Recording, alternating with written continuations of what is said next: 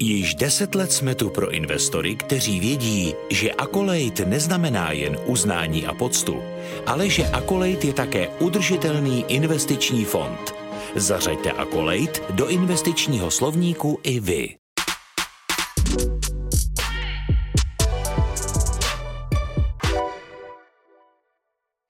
Inflace, zdražování energií, potravin i piva, jak oznámili zatím některé pivovary, čeká restauratéry vlna krachů. A co musí udělat proto, aby si udrželi zákazníky i během podzimu? Hostem agendy je Luboš Kastner, restauratér a člen Českého gastronomického institutu. Zdravím vás, dobrý den. Dobrý den. A pro diváky a posluchače ještě připomínám, že tento rozhovor můžete sledovat nejen na webu Seznam zprávy, ale také na podcastech.cz a ve všech podcastových aplikacích. Stravovací návyky lidí změnila pandemie a i nyní lidé obědvají v restauracích méně než před covidem. V jaké kondici jsou české restaurace? Jsou v takovém očekávání, protože se bojí strašně moc podzimu. Už to není až tak moc kvůli covidu, bojí se kvůli energiím. A ono to je hlavně kvůli tomu, že ten ekonomický model podnikání prostě v současné chvíli nedává smysl. Ta ziskovost gastronomie, ta přirozená, se pohybuje na úrovni 10% a všechno roste. Cena surovin, cena práce, cena energií. A bohužel my nemůžeme přenášet ty růsty do cen pro zákazníka, protože zákazník je nechce akceptovat. Takže je to taková past a prostě mnozí končí. Vidíme to i nyní, čteme titulky novin, prostě už se objevují příklady, kdy prostě podnikatele to vzdávají. A ani letní návštěvnost během dovolených tu situaci nevylepšila? Ona byla velmi dobrá, ta jarní návštěvnost, ale ta letní až tak dobrá nebyla. Ať už to byly města, nebo to byly ty cíle domácího turistického ruchu, odevšud vlastně slyším, že ten červenec, tam ty propady byly, srpen to až tak nedorovnal, takže to léto nebylo lepší. Jaro bylo dobré, ale v létě už se projevovala trochu nervozita na straně lidí a nyní se už bavíme s gastronomy o tom, že opravdu cítíme, že lidé šetří a že si začínají odpouštět ten zážitek gastronomie. A nemůže tím důvodem nebo jedním z těch důvodů, proč lidé tolik nechodili v létě do restaurací, být i jejich nižší kvalita nabídky nebo třeba personálu, který je obsluhuje? Já jsem konzistentní a říkal jsem to, že prostě naději budou mít ti, kteří budou buď nejlevnější, anebo ti, kteří budou mít dobrý zákaznický zážitek. A jenom ti, kteří otevřeli dveře a nejsou lepší, prostě nebudou mít lepší nabídku, tak ti budou prostě mít ten výkon horší, budou mít horší tržby, ono se to potvrzuje. Je strašně těžké sehnat lidi. Slyším to prostě od všech gastronomů, nemohou si vybírat, už vůbec ne. Prostě ten zážitek v mnoha restauracích a hospodách, těch klasických, možná i na malých městech, těch normálních hospůdkách, kde neměli peníze na investice, kde neměli peníze na lidi, kde tak jakoby trochu přežívali po tom období z covidu, tak tam opravdu ti lidé nemají důvod chodit, protože si prostě koupí levné pivo z obchodu, které je prostě dramaticky levnější než v hospodě. A v mnoha hospodách prostě nedbají na dobrý výčep piva, na dobrou nabídku jídla a to se projevuje prostě, proč by host měl platit za něco, co prostě, kde ta kvalita klesá. Já to chápu, je to takové prostě popis a máte pravdu, někde to tak opravdu je, proto je to taková krutá pravda, kdo se nebude snažit, kdo prostě nebude ten zážitek posouvat dál, tak ani nebude mít šanci prostě přežít. Je to těžká doba a zvlášť této těžké době prostě se musí všichni vzepnout, všichni gastronomové, ale pro mnohé je to opravdu těžké a pro některé to je nemožné a ti budou mít největší problémy. A neopustili během pandemie obor ti nejzkušenější, protože prostě už pro ně gastronomie přestala být tou jistotou práce a změnili úplně obor? Ano, v Čechách máme prostě hodně hospod a ta nejistota z budoucnosti prostě odvála mnoho lidí z gastronomie. My jsme spočítali, že to je nějaká 1/5, která šla opravdu pracovat mimo, našla uplatnění. Otázka je, co bude teď, protože ta ekonomická situace se pro ty obory, kam odešly, také lepšit nebude. Gastro je nádherný obor, zůstali tam srdcaři a zůstali tam ti, kteří pracovali pro zodpovědné provozovatele. Protože v našem oboru bylo i mnoho nezodpovědných, kteří se k lidem nechovali dobře, platili je na černo. Prostě ty nemoci jsme věděli toho oboru. Takže proč by někdo pracoval prostě pro podnikatele, který se k němu nechová dobře, nebo ho platí na černo? Prostě proč? V této době už prostě lidé chtějí jistotu a jdou za zaměstnavateli, kteří jsou profesionální, kteří umí nabídnout práci a jistotu. A někteří toho schopní jsou, ale dost velká část toho trhu prostě takovou nabídku zaměstnancům neuměla udělat a proto o lidi přišla. A vy sám, co by zaměstnavatel, podařilo se vám udržet si ty svoje lidi nebo alespoň většinu z nich? I my máme problémy, my prostě potřebujeme, a je to zejména u kuchařů. Když to vezmu obslužný personál, tam je ta situace o něco lepší, nicméně kuchařů je nedostatek a těch dobrých je už větší nedostatek. Takže zvlášť v kuchyních, kde opravdu potřebujete ty schopnosti, tu zkušenost, tak tam je ten nedostatek lidí citelnější. Jak teď vypadá typická útrata? Musíme se na ní podívat z mnoha pohledů. Je jiná v Praze, jiná na Vinohradech a je jiná v Kroměříži, Plzni a jiná na Šumavě nebo v Krkonoších. Takže já bych to popsal tak, že od února ti prozíravější podnikatelé opravdu zdražili, protože věděli, že ten nárůst přijde. On už přicházel a oni ubytovali ten nárůst do těch cen, prostě museli s tím pracovat. Možná přišli o nějakou návštěvnost, nicméně začali počítat. A velká většina trhu prostě nezdražila, prostě bála se toho a ti teďka mají největší problém. A tam ty útraty vlastně teďka ani zdražit nemůžou, protože prostě host by to neakceptoval.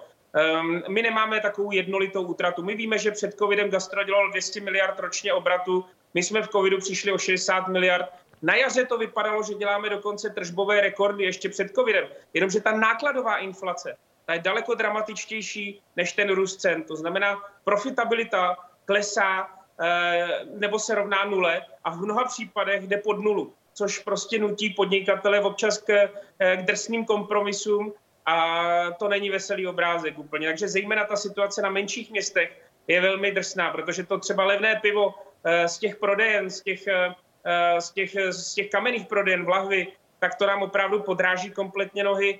A v momentu, kdy my musíme zdražovat pivo, protože na něm je nejmenší hrubá marže, nebo jedna z nejmenších hrubých marží, a to pivo musí přispívat na platbu nákladů, energií, lidí, to není solo produkt, no tak na těch vesnicích ty hospody prostě padají jak mouchy a to je neveselý obrázek. Já jsem projížděl několik vesnic, dal jsem si inspekční cestu a opravdu není to úplně veselý obrázek. Takže ty krachy podniků, to není obava z podzimu, ale to už je teď. Je to kombinace, ano, ale je to i teď. Já jsem četl, dokonce vyhlášená restaurace u Štěpána končí, v Petrovicích na Šumavě. Končí podniky i v Praze nebo v příměstských oblastech. Končí i ti, kteří opravdu ty energie nezvládli, protože ty energie opravdu skokově narostly. Vláda byla absolutně nekonkrétní v tom, jak pomůže podnikatelům a prostě se vám nevyplatí jít do podzimu, kdy budete muset topit, budete muset ten provoz postavit jinak. Na to prostě nebudete mít a prostě ta poptávka je menší, dramaticky lidé prostě budou šetřit, ta obava z té války kolem vás proudí ty negativní informace, no tak prostě uděláte zodpovědné rozhodnutí.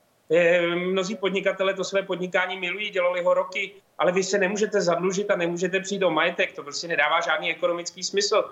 Takže a na každé ulici v Čechách jsou 2-3 hospody, takže ta konkurence je taky veliká. A když na to nemáte, když nemáte vizi, když nemáte prostředky, když prostě nemáte energii, no tak logickým krokem je prostě to ukončit a než přijít o všechno. Dokážete odhadnout během toho druhého pololetí, kolik restaurací by mohlo skončit nebo kolik restauratérů by se mohlo rozhodnout skončit? Ano, my jsme se o tom bavili zodpovědně na gastronomické sekci hospodářské komory, kam chodí všichni významní zástupci gastronomických asociací. A řekli jsme si, že i pro média řekneme 1%, u kterého jsme si jistí, že je opravdu ohroženo. To je 1/3 restaurací, hospod celého trhu. Samozřejmě jsou formáty, které jsou na tom lépe, třeba taková menší bystra, nebo kavárny, nebo restaurace, které jsou v rezidenčních oblastech. Nemůžeme to paušalizovat, ale nejvíce jsou ohrožené hospody, na menších městech, vesnicích a jsou ohrožené restaurace, které mají vícero míst nebo byly takovým typickým představitelem té české gastronomie. Prostě lidé, proč by měli chodit do dražších hospod, které jakoby toho až tak moc nezměnili, kde třeba není to pivo až tak perfektní, kde to je takové průměrné. No a těch průměrných hospod v Čechách je opravdu nějaká 1/3 a ty budou nejvíce ohrožené. A to 1% z celkového počtu v reálných číslech je kolik provozoven? Já jsem říkal 30%, 1%, máme tady 30 000 restaurací, nebo to bylo aspoň před covidem, takže nebo respektive říkal jsem 1/3, což je 30%. A těch 30% je nějakých 8 až 10 tisíc restaurací, to znamená, nebo provozoven restauračního typu. To je prostě obrovské číslo a když si to zmultiplikujete, kolik tam dělá lidí, kolik tam je zaměstnáno, no tak se bavíme opravdu o velkých číslech. Ale já bych nechtěl strašit, panikařit.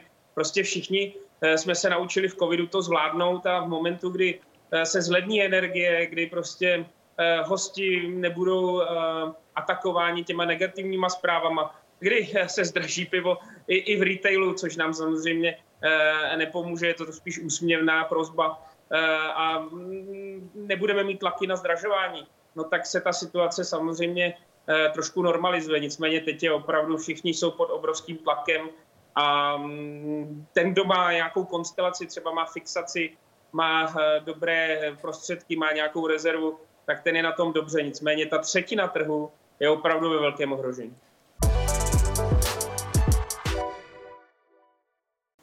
Už na jaře jste předvídal, že cena piva může za pár měsíců začínat i 7. Pořád to platí, zvlášť teď, kdy právě pivovary ohlásily zdražení? Já když jsem to říkal, tak jsem říkal a specifikoval jsem to, že to je hladinka. Říkal jsem to tuším v květnu a že hladinka příští rok v květnu bude začínat 7, půllitrová hladinka v Praze. To platí a teď bych ten odhad změnil, protože si myslím, že už to padne ta 7 na podzim v Praze. No a samozřejmě v těch menších městech nebo v krajských městech, tam ta hladinka začíná už nyní 6, tam se to zdraží vícero, desítky prostě v menších městech, vesnicích, prostě musí podražit. A to zdražení, my jsme trošku naštvaní na pivovary, protože my jsme trošku, možná zbožně si přáli, aby pivovary zdražily už na jaře, kde ten apetit hostů byl větší, byli schopni akceptovat tu větší cenu a mohlo se to rozložit třeba do 2 vln zdražování. Nicméně ta masivní vlna zdražování, která přichází nyní, ta velká, no tak ta nám prostě podkopne nohy, protože my nebudeme umět možná zdražit o tolik, o kolik nám zdraží pivovary. A zrovna v tuto chvíli je to opravdu nešťastné, protože to je taková velká negativní zpráva pro hosty, kteří už z těch negativních nálad mají tolik, že opravdu proč by tam chodili, když navíc pivo v obchodech je tak levné, proč by chodili do hospod.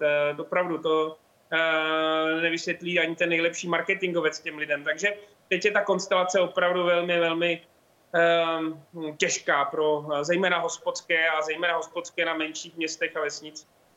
A co teď musí restauratéři udělat pro to, aby si zákazníky udrželi i během podzimu? Vy jste to trochu naznačil. Nejlépe jsou na tom ti, kteří mají nápad, kteří nabízejí něco, co je originální, inovativní, když to řeknu lidově, například nabídnou lidem jídlo, které si doma neuvaří. To je ta cesta? Já jsem v tom už strašně dlouho konzistentní a říkám pořád to samé.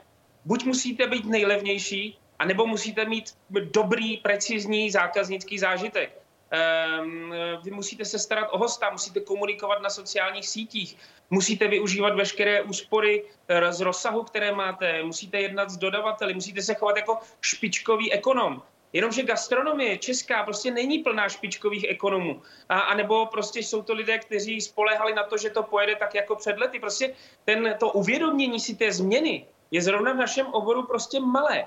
Ale ti, kteří to udělali, ti, kteří lákají lidi, ti, kteří jsou aktivní, kteří se smějí, kteří pracují s obsluhou, kteří i se snaží nalákat talenty, kteří třeba nepřeskočili do platby v hotovosti, kteří pořád berou karty, kteří jdou těm lidem tak trochu naproti. No tak to jsou ti, kteří prostě mají šanci na vítězství, ale když najednou tu hospodu pošlete do platba pouze v hotovosti, jste obsluhujete tak, jako když nejste rád, že tam hosti chovají. A když to vevnitř vypadá úplně stejně jako před covidem, tak prostě jste ve velkém ohrožení. A já říkám, že ta ruka trhu možná zasáhne i správně, protože prostě takové provozy by možná neměly budoucnost ani bez nějakých krizí, které jsou kolem nás. Hostem dnešní agendy byl Luboš Kastner, restauratér a člen Českého gastronomického institutu. Díky za rozhovor, nashledanou. Děkuji, mějte se hezky, nashledanou. Slyšeli jste další díl podcastu Agenda. 15 minut o biznisu z první ruky, každý všední den na Seznam zprávách. Přihlaste se k odběru na podcasty.cz, Apple Podcast nebo Spotify a neuteče vám ani jeden díl. Budeme rádi, když nás v aplikacích ohodnotíte nebo napíšete recenzi. Accolade, udržitelný investiční fond. Zařaďte Accolade do investičního slovníku i vy.